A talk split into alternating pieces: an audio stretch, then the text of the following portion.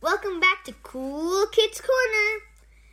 Um, as we're at the end of 2020, I wanted to say a quick hello and thank you for all the support and encouragement.